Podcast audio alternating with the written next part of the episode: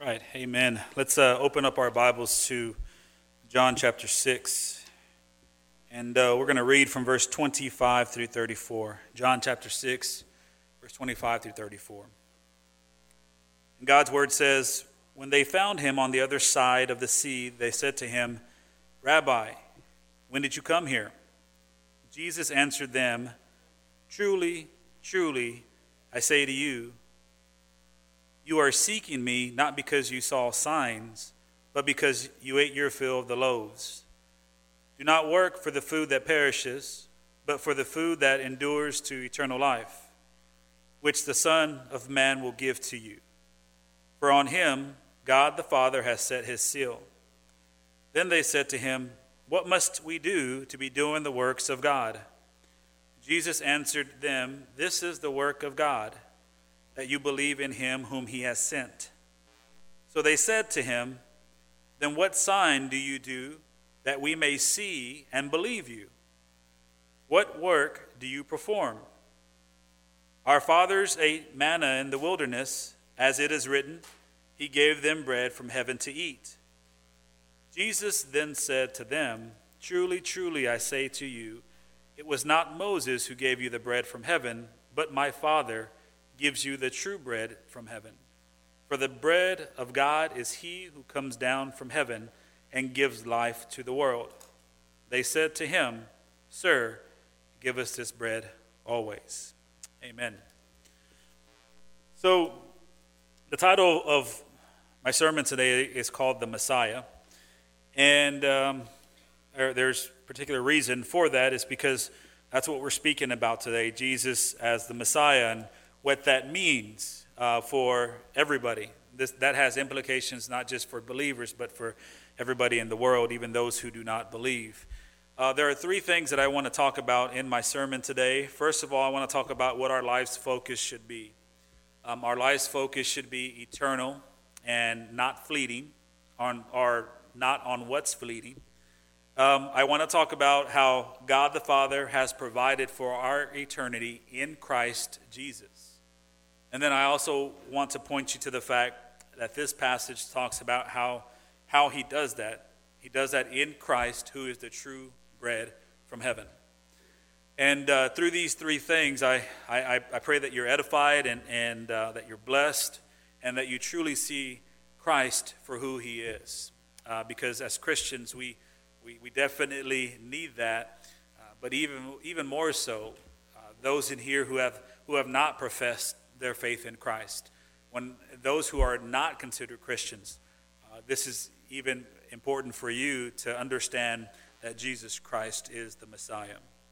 So let me start off with the question. I really like to start that way just so that we can get our brains working and I can get you involved as well as far as thinking of uh, as, as I'm preaching. But is Jesus really the Savior of the world? Or we could even say, is Jesus really the Son of God and Savior of the world? Are, and also, is he the only true way to God? Those are two questions I think we must ponder today. Is he really the Savior of the world as the Son of God? And is he only is he the only way to God? You see, as Christians, we should, uh, you know, proclaim, yes, he is the way, the truth, and the life. There is no other way. Uh, because that's, that's foundational to what we believe as Christians. We profess that. Um, if we did not profess that, then we could not be called Christians, at least Christians uh, in, in the sense of, of what it is meant to be a Christian. The world says that if you think that Christ is the only Savior of the world, and if you think that He truly is the only way to God, the world says that that kind of thinking is closed minded. Uh, that it's, it's, in some sense, uh, it's bigotry and it's antiquated. It's, it's, it's for simple folk. That's what the world will say. Uh, the world will say that, that there are so many things out there that we just don't know and that they're worth placing our, our faith in. What I like about this whole thing, though, is because when we place our faith in Christ and we say that He is the only way, He is the way, the truth, and the life, um, we, are, we are considered by the world, by many in the world, as simple minded. But I like the way God flips that he flips what the world considers wisdom, he calls it foolishness. because the fear of the Lord is actually the beginning of all wisdom. And, and that's why he flips it around. Uh, God says in Isaiah 55, For my thoughts are not your thoughts, neither are your ways my ways, declares the Lord. Uh, the world may think what they think about Christianity, they may think what they think about Christ, but the thing is, is that God knows. God knows. He has determined. And what the world calls wisdom, God calls foolish. So if we are called foolish for placing our faith on the Messiah and saying he is the only way, if we are called foolish by the world, we are called wise by God. That is a, a wonderful thing. As Christians, we don't have to worry about following Christ in vain. Because sometimes when someone ridicules us that way and says, Oh, you're just, you're so simple, you should open up your mind, you start to uh, you, the human side begins to think, well, am I wrong? Is there something that I'm missing? Does this sound ridiculous? Why, why doesn't everyone believe this? The fact is, is that we don't have to worry about following Christ in vain. We can be sure that He is the way, that He is the truth, and that He is the life. We can be so sure that we actually share our faith with other people because we are concerned about their eternity. We can be so sure that we not only just tell people, but we are urgent about it because we know that they need the gospel. That's how sure we can be. So the fact is this, and this is what, what I, I, I want to talk about today in the sermon. This is where the sermon is going to be directed towards, is that we must run with endurance. Uh, we have been told there is a race, we must run it. We are running this race. We must run with endurance, but we must run looking to Christ. We must run looking to Jesus, who is the founder and the perfecter of our faith. That is what we are called to do here on this side of heaven. He is the Messiah. He is the one that our focus, our, our focus must be on. Our passage today warns us not to see Jesus any other way any other way than what he truly is. He is our Savior and he is the only way to God. Listen, if we fail to, if we fail to do that, if we fail to see Christ as the Messiah, as the only way to God, then we fail to recognize the gift that God has given us. The Bible tells us that we have been given a gift, and this gift is faith in Jesus Christ as our Lord and Savior, as the only way to God. It is a gift that God does not give to everybody. And if we put Christ aside and, and we do not recognize him as the Messiah and the only way to God, we set aside that gift that God has given us. And the wrath of God lays upon us. So we need to be careful that we do not do that. We need to be careful because if we do that, we fail to come to saving knowledge. So, in order for us to avoid that, in order for us to stay focused on Christ, the first point is this we must focus on what's eternal and not what is fleeting. We must focus on what we can't see, not what we can see. We get that from verse 27. You see, the people in our passage were they were settling. They were settling and they were searching for what they could receive from Christ instead of Christ himself. I spent a lot of time talking about this last week, and I want to start off with this again because it points us, this helps point us in the right direction as looking at Christ, when we look at Christ as the Messiah.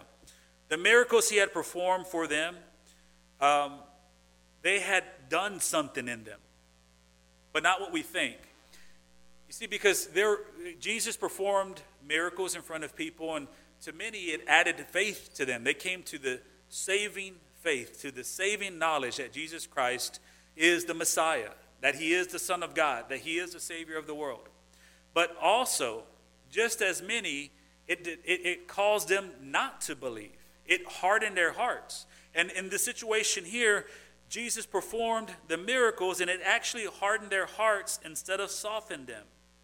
Because instead of seeing uh, God or instead of seeing Jesus as God, as the Son of God and Savior of the world, they saw him as a means to get what they wanted in life.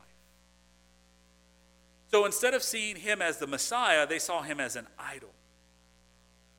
Because he, his presence, meant blessings for them. That day, that day in particular, they were searching to have their bellies filled. And we see that from our passage. Uh, they were hungry and they wanted Jesus to do the miracle that he had done uh, again. They wanted him to do it again. But the thing is, is that Jesus saw their heart and knew that even if he would have performed this miracle for them again, if he would have fed them again, the heart is an idol factory and it can never be pleased by anything except God. So even though it was their bellies that they wanted filled that day, it would have been something the next day. And they would have continued to come to Christ, not because he is the Messiah, not because he is Lord, not because in him they live, move, and have their being, but because they want something from him. Jesus saw that and stopped it. Their reasoning for following Christ was superficial. Therefore, what they sought after was transient, it was fleeting, it was fading, not lasting. It won't go into the next life. Therefore, it's meaningless. That's what they based their faith on something that was meaningless. And Jesus warns us about placing our faith and our hope in things that are transient. He says this in Matthew 6, verses 19 through 21. He says, Do not lay up for yourselves treasures on earth, where moth and rust destroy, and where the thieves break in and steal, but lay up for yourselves treasures in heaven, where neither moth nor rust destroys, and where thieves do not break in and steal. For where your, your treasure is, there your heart will also be. I think that passage is extremely important for us as we focus on what is right. As we try to decipher what it is that we are to place our faith in in life. Because if our treasure is found in earthly things, if our faith is found in earthly things, your heart will be present with it.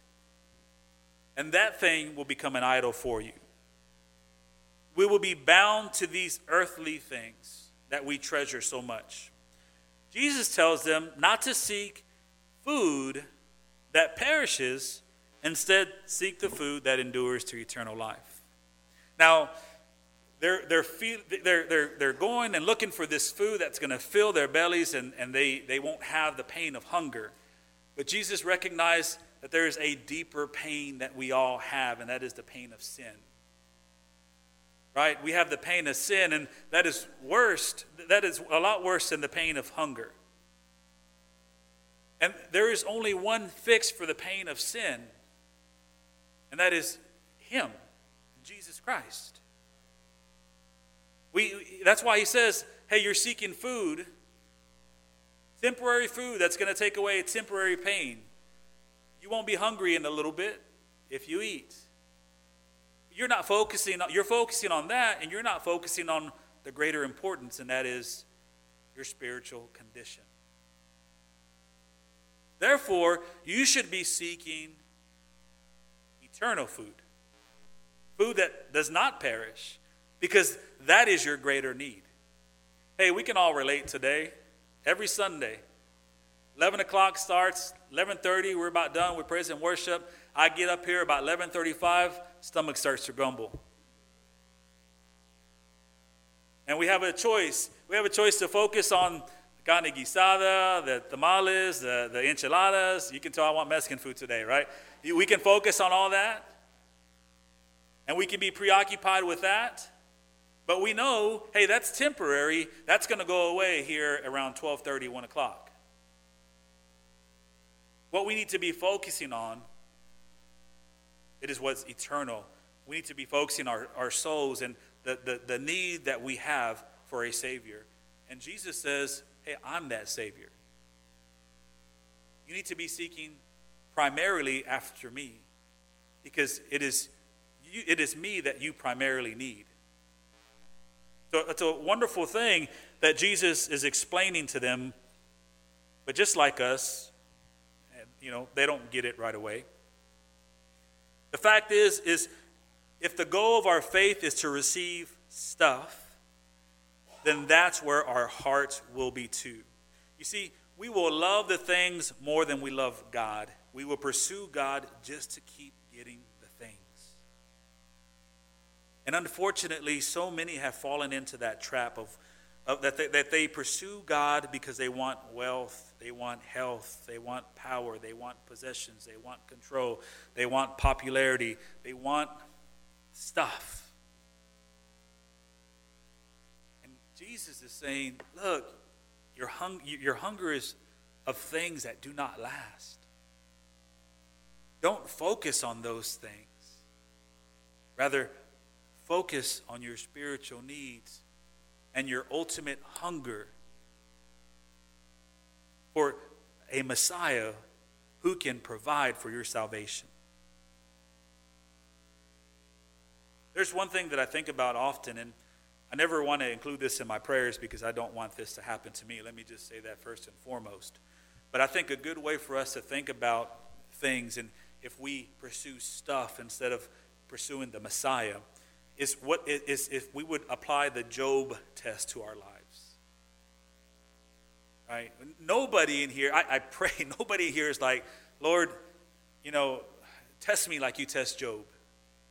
That's just not something that anybody would say. But there is great lessons that we can learn from Job's life and how the Lord did test him. In Job 1, chapter 1, verses 9 through 11, listen to this. The Lord, or Satan said to the Lord, Does Job fear God for no reason? Have you not put a hedge around him and his house and all that he has on every side? You have blessed the work of his hands, and his possessions have increased in the land. That sounds really good, right? So Job is a blessed man. He has been blessed exceedingly, more than he could ask or ever ask or think. And even the devil acknowledges that. Then he says, But stretch out your hand and touch all he has, and he will curse you to your face. What would happen if that would happen to us? We know the story of Job. He lost everything. And even through losing everything, he was tempted to curse God by his own wife. Through it all, she said, just curse God and die. And yet we know that that never happened. We know that never happened because it's recorded in Scripture. But what about the Job test on us? If God were to take away all the stuff, would we still pursue Him because He is all we have? When your mission, your goal, and your God is not Christ, and you lose it all, Brothers and sisters, there is no foundation for you to stand on. There is no one else to trust but Christ. Because it is in Him, this brings us to our second point. It is in Christ that God the Father has provided for our eternity. And we see that in, at the end of verse 27 through 29. You see, when he mentions work in verse 27, to the people who are around him, he, he actually he wants them to realize that they are, are searching for him for the wrong reasons. He's pointing out what they are working for. They had been searching for him that whole time. They finally found him.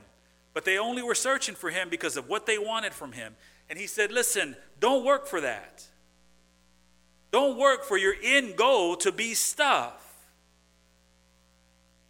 Rather, seek me for reasons beyond that beyond or what are temporary, for reasons beyond what are earthly, seek me for eternal life. They think, though, that he's given them some kind of special knowledge about the work that they should do for salvation. So all of a sudden, there's a shift in conversation about work, and they ask him, What must we do to be doing the works of God?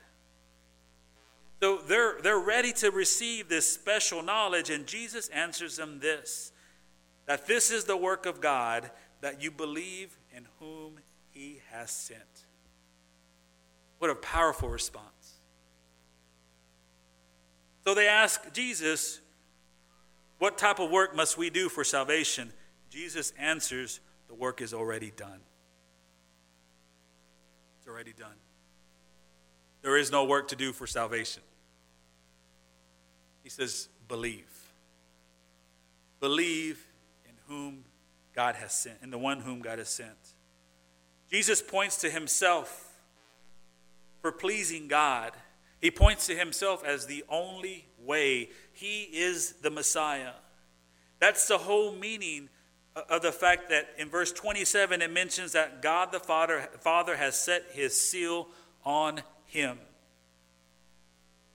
He is the only one who has the authority, the blessings of the Father to save us.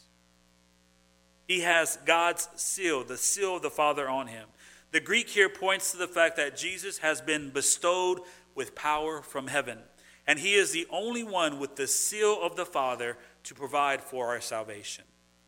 1 John chapter 5 says this, and we know that the Son of God has come and has given us understanding so that we may know him who is true, and we are in him who is true, in his Son, Jesus Christ. He is the true God and he is eternal life. 1 John 5:20. What a beautiful passage to go along with that point. I, I like it a lot. I'm the one who picked it.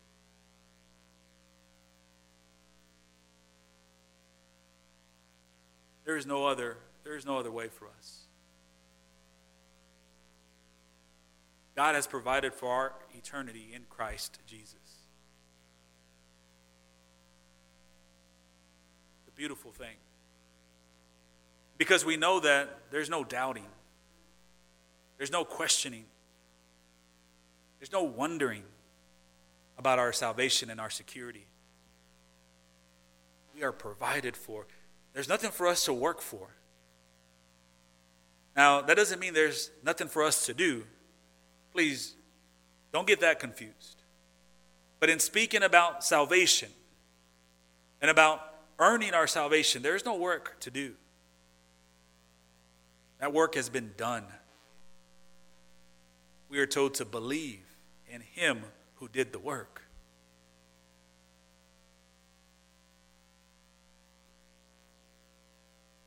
It's an extreme blessing to know that the work has already been done. I don't know about you, but there are some times when I come home and I know that there's something to do, and when you get home and it's done already, how wonderful is that? How wonderful is that? Especially to those mothers with small kids. How wonderful is it that you have all, you know, the house is a mess, you know, clothes need to be washed, the floors need to be swept, they need to be mopped. There's this whole thing, and, and, and you've been avoiding going home because you know all that is that, that needs to be done. You get home and your wonderful husband is doing all of it. Amen, right?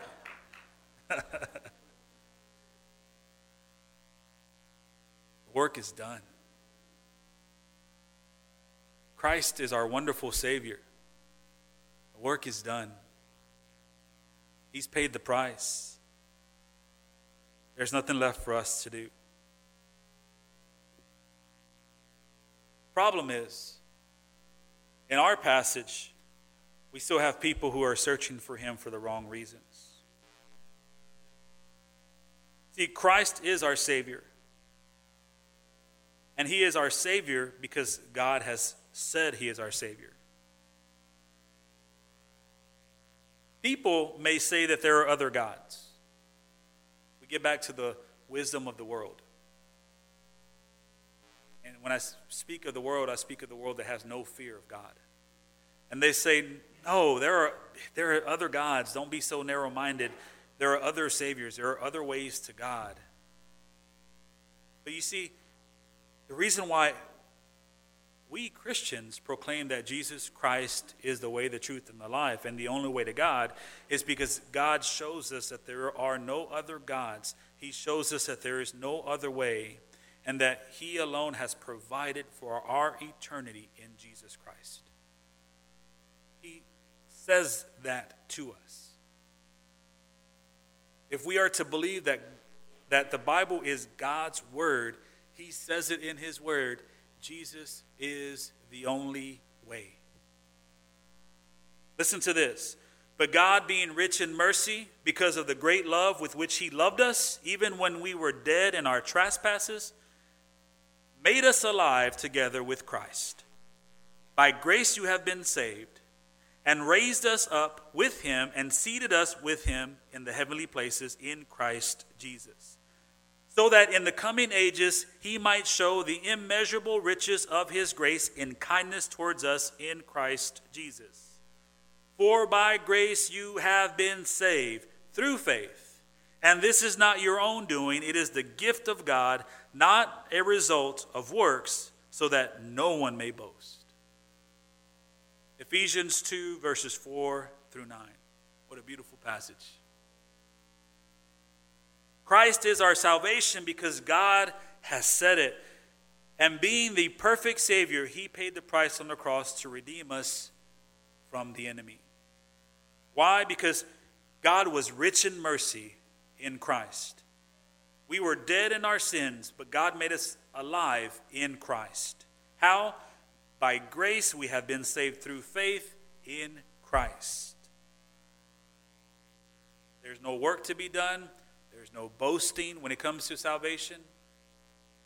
We have been granted a wonderful and precious gift. And God has provided for our eternity in Christ Jesus. Now, let's transition to the last point.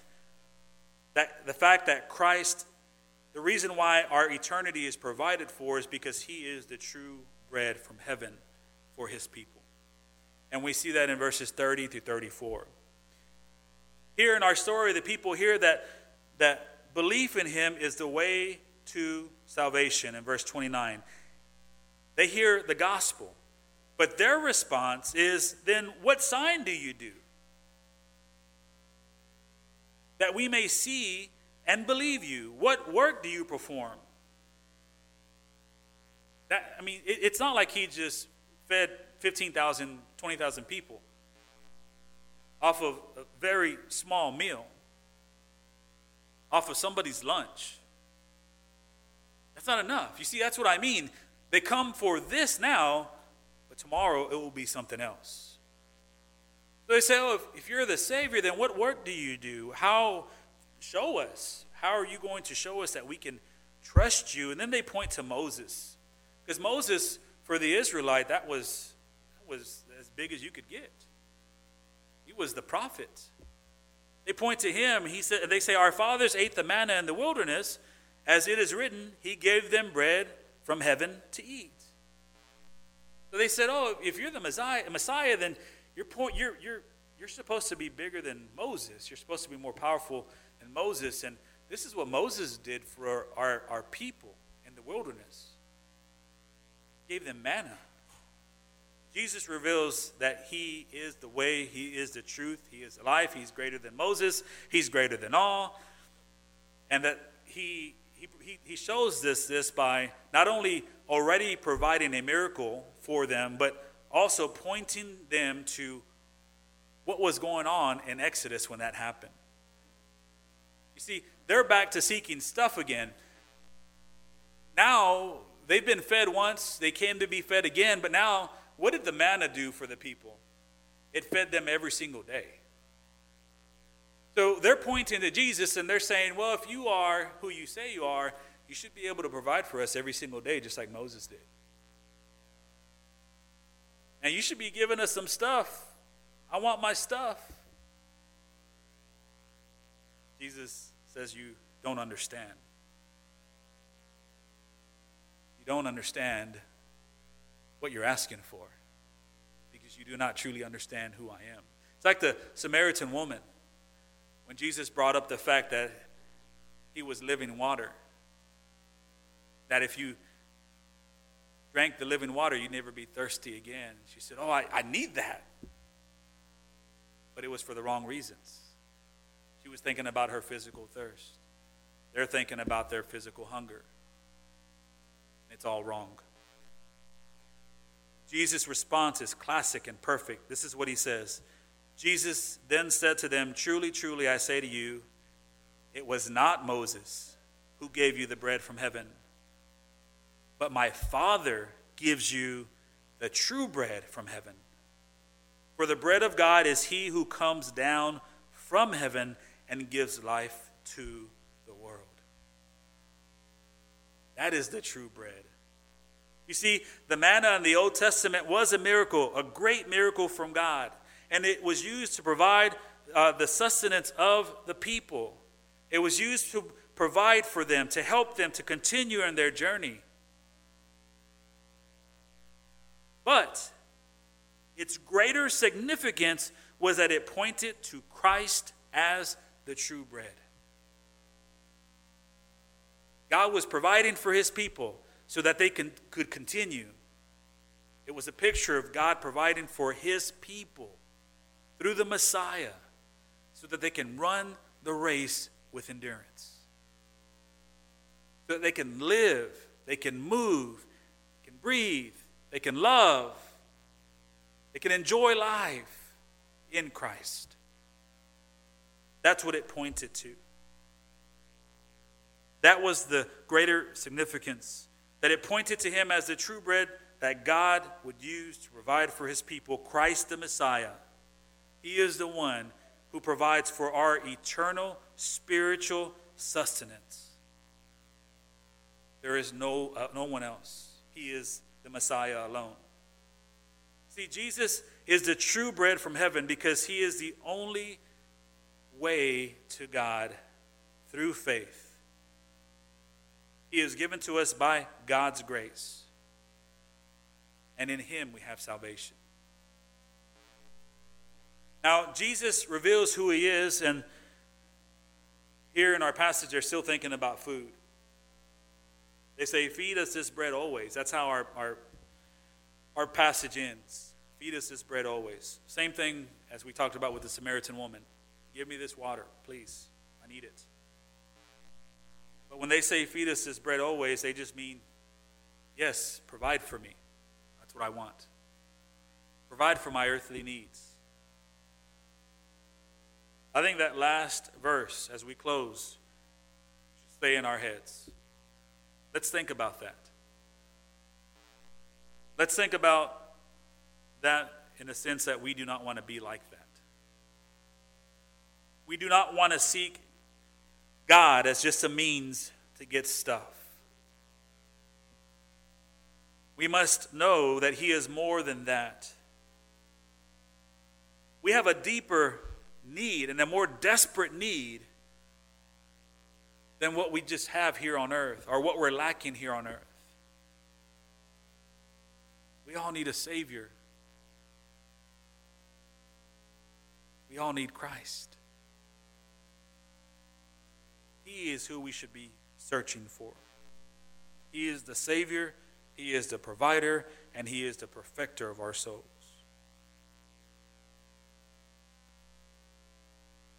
And when we have Him in focus, when we have Him as our faith, we can know that our salvation is sure and it's unfading.